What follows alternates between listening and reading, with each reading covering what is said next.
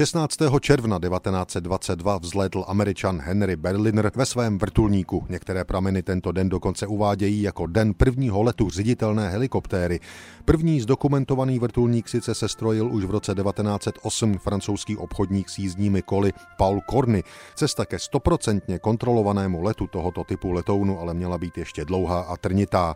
Jedním z průkopníků létání s horizontálně rotujícími nosnými plochami byl před stolety právě i američan Henry Berliner. Nejprve s tím pomáhal svému otci v roce 1922 jako 26-letý, už se ve svém úsilí osamostatnil. Koupil trup stíhačky Newport 23, na přední část přimontoval silný motor Bentley o výkonu 220 koňských sil, na obě strany trupu přidal na příhradové nosníky dva rotory, které s motorem spojil ozubenými hřídely.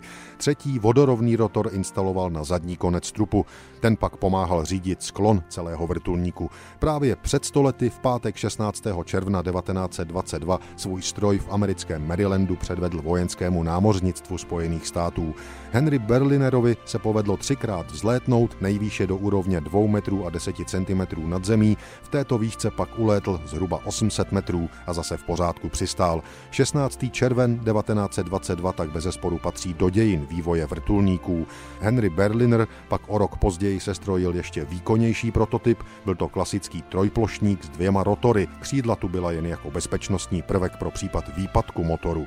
Tento trojplošník Henryho Berlinera z roku 1923 je dnes nejstarším dochovaným vrtulníkem na světě a je součástí sbírek Amerického národního muzea letectví a kosmonautiky v hlavním městě Washingtonu.